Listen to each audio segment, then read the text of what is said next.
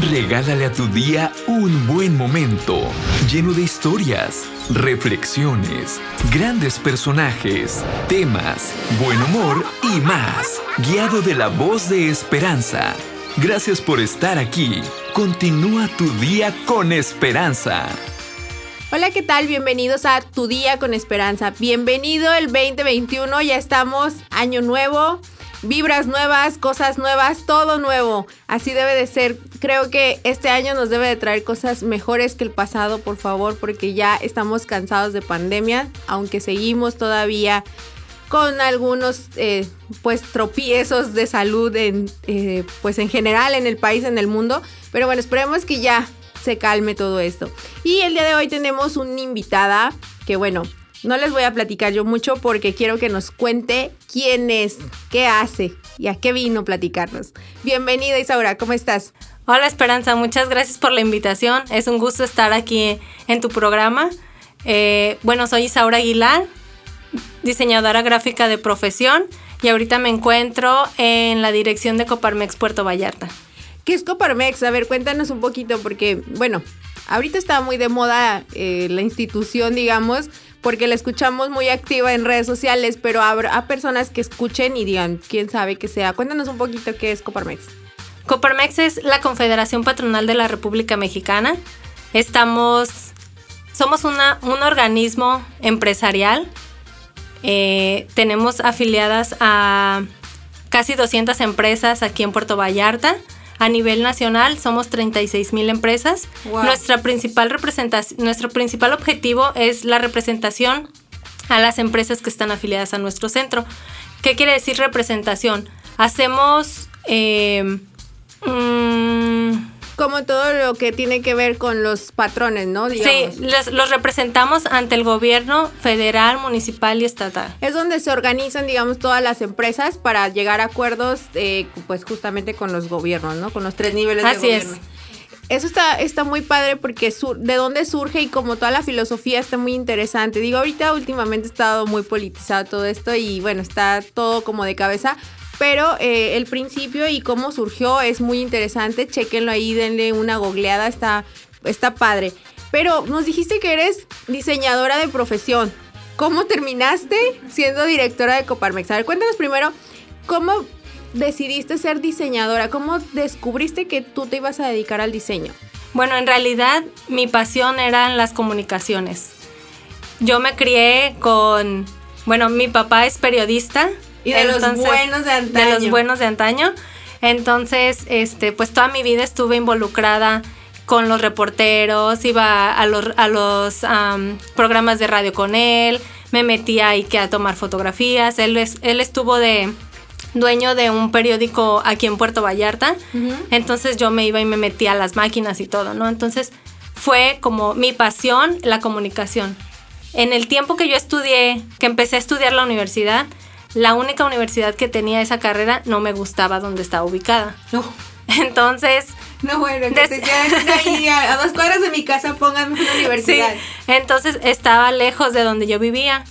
Entonces empecé a investigar y me di cuenta que otras ramas de la comunicación era como más expresar gráficamente las necesidades de las empresas. Entonces decidí estudiar ah, diseño gráfico en la Universidad de Guadalajara. Y no, al principio como que no le agarraba como que mucho la onda por la, cuestión del dibujo, pero ya después descubrí otras facetas que me gustaron, me apasionaron. Y cuando entré a Coparmex, yo entré como diseñadora gráfica. Sí, yo ahí, justamente ahí fue donde nos conocimos, que estabas eh, diseñando, pero ya, ya decidí que vas a ser diseñadora gráfica. Ok, ¿Cuál fue el primer reto que, así dices, el dibujo? El dibujo fue uno de los retos que dices, híjole, eso no se me daba para nada y no, no fue como lo mío. ¿Cómo brincaste ese reto para continuar dentro de esa carrera?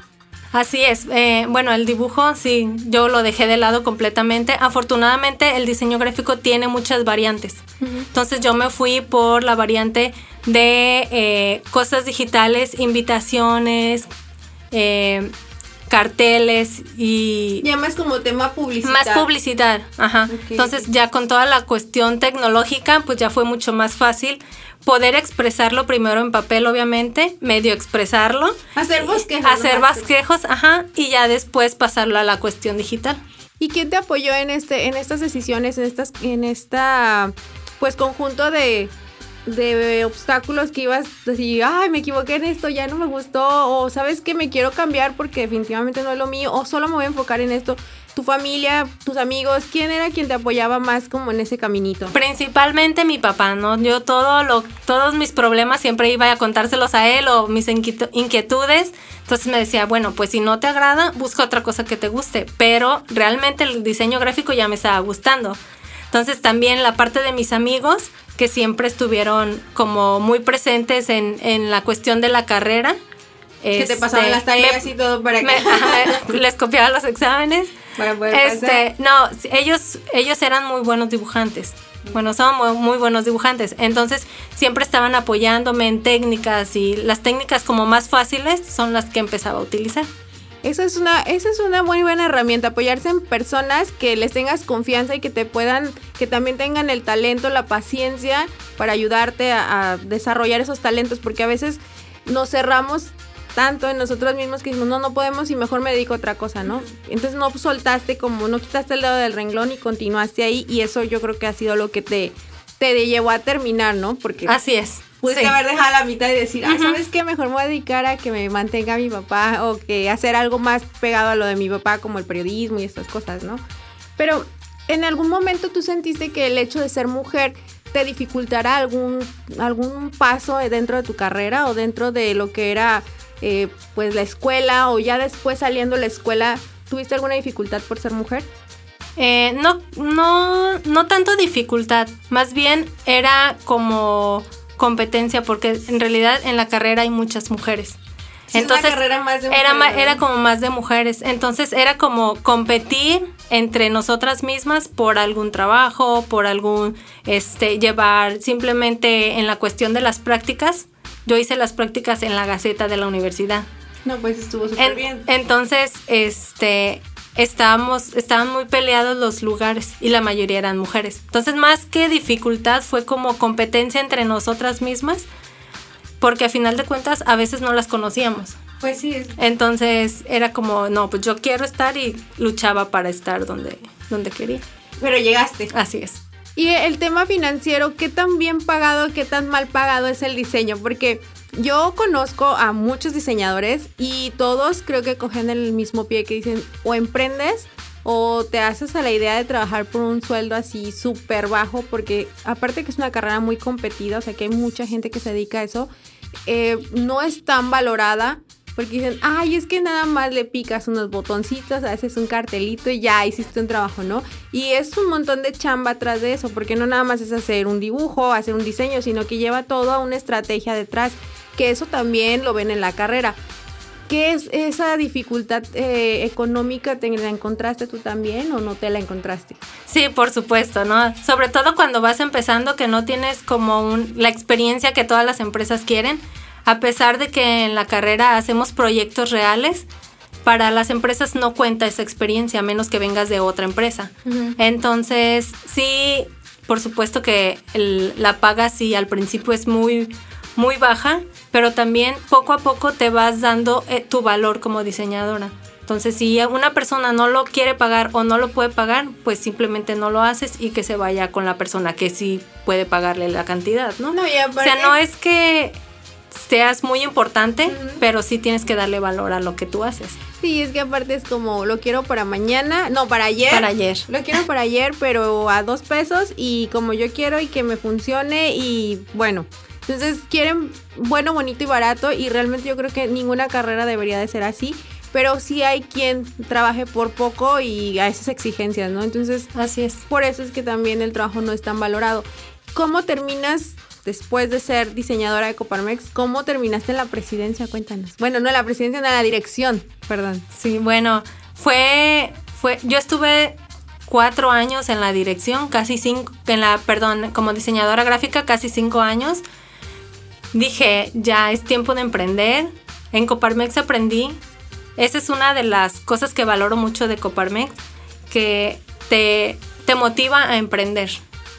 Claro, porque ves ahí un montón de empresarios. y empresarios y ves la experiencia y vas agarrando como callo, dicen por ahí. Claro, y sobre todo en la Comisión de Jóvenes Empresarios, Claro. que es, que es, bueno, tú estuviste de presidenta, Claro. este, es cuando, cuando dices, bueno, si ellos pueden, yo también puedo hacerlo. Entonces fue como, bueno, ya voy a dejar Coparmex, me voy a dedicar a emprender, voy a hacer, a mí la, mi pasión dentro del diseño gráfico es como los eventos.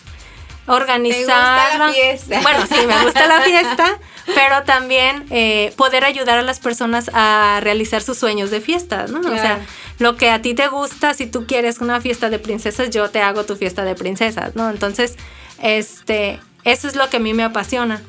Entonces decidí darme un respiro de Coparmex, este, iniciar mi propio negocio de fiestas, invitaciones. Por cierto, busquen Colibrí Design. Design and Events en Facebook y denle like. Y este y dije, bueno, ya. Entonces yo ya me ya estaba a punto de casarme. Entonces dije, bueno, me salgo de Coparmex y me dedico al 100% a lo que es eh, emprender mi, mi propio negocio, mi idea de negocio en ese momento. Y este, bueno, el presidente que estaba en ese momento me buscó personalmente para decirme que, que, me, que no me fuera de Coparmex, que me, que me ofrecía la dirección porque necesitaba una persona de confianza que lo, que lo estuviera apoyando. Entonces yo tengo una muy buena relación con él y eh, bueno, decidí, dije, bueno, en lo que él termina su gestión, nos podemos, puedo Me voy trabajar, quedar me voy a quedar, ajá, me voy a quedar en lo que termina su gestión. Y pues pasó un año y ya va, Y y- y ya va otro año y aquí sigo. Pero estás contenta dentro de todo, porque al final, pues es un trabajo que aprendes un montón de cosas, te deja mucha experiencia y yo sí te veo muy contenta en lo que estás haciendo, porque sí, diferente, o sea, completamente desenvuelta en otro, en otro tema diferente al tuyo, pero también lo haces muy bien. Sí, pues este es completamente diferente. Diferente el trabajo sobre todo. Ahorita tengo más contacto con los empresarios, ver sus necesidades, en qué podemos apoyarlos, qué puede hacer Coparmex para, sobre todo en este tiempo que estamos de la pandemia y las recesiones y todo, qué podemos hacer para apoyar a los empresarios. ¿Y tú crees que dentro de siendo empleado o siendo, como dicen ahorita, Godín, puedes emprender dentro de una empresa? O sea, ¿tú crees que emprender? Porque todos tenemos la idea de emprender es poner tu propio negocio, pero siendo empleado se puede emprender. ¿Crees que puedes innovar dentro de la empresa? Yo creo que sí. Sobre todo ahorita con... No necesitas para, para emprender, no necesitas tener un local. Esa es la principal, ¿no? Entonces puedes emprender y sobre todo a la empresa le puedes aportar. Exacto, ese es el, el tema que decía. ¿Puedes hacer cosas por la empresa por la que estás trabajando? ¿Crees que eh, dentro, siendo empleado, puedas aportar algo adicional Claro que sí. ah, eh, bueno, considero que emprender, además de que te va a dar una retribución económica, te va a dar una retribución satisfactoria. Sí, claro. Entonces, no necesitas que te aumenten el sueldo para tú poder hacer algo por tu empresa. Ay, ojalá y estén escuchando esto todos los que trabajan con, todos ustedes. Ojalá estén escuchando. Ya ven, no necesitan aumentar el sueldo. No, pero sí creo que es importante que si tienes ganas de o tienes una idea, poderla llevar a cabo es satisfactorio, porque no nada más es como, ah, voy a poner mi propio negocio. No, o sea, llevar a cabo cosas de innovación, de, eh, de mejora, de que puedes eh, cambiar las la manera de hacer las cosas como tradicionalmente se vienen haciendo y eso puede darle un extra a la empresa donde estás trabajando y bueno, que te lo reconozcan es padrísimo también, porque pues si nada más lo haces y nadie te voltea a ver, eso es- creo que es muy importante para los dueños de las empresas que se den cuenta que deben eh, también reconocer los aportes de, de las personas con las que colaboran o con las que trabajan.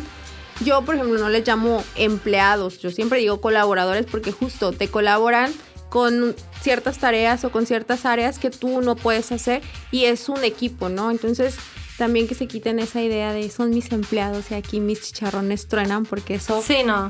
creo que ya es del pasado. Y ¿cómo saber, por ejemplo, cuando a ti se te atora algo en la dirección, qué haces? ¿A quién le pides ayuda? ¿Con quién vas y dices, oye, necesito que me apoyes con esto porque de plano aquí estoy atorada y no sé cómo hacerlo? Bueno, la principal persona a la que corro a pedir ayuda obviamente es al presidente, pero sí, también tenemos un equipo de capacitación, las comisiones de trabajo, que ya son, son empresas que son socias de Coparmex que tienen toda la vida en Coparmex. Entonces tienen la experiencia tanto como empresarios como colaboradores del centro empresarial.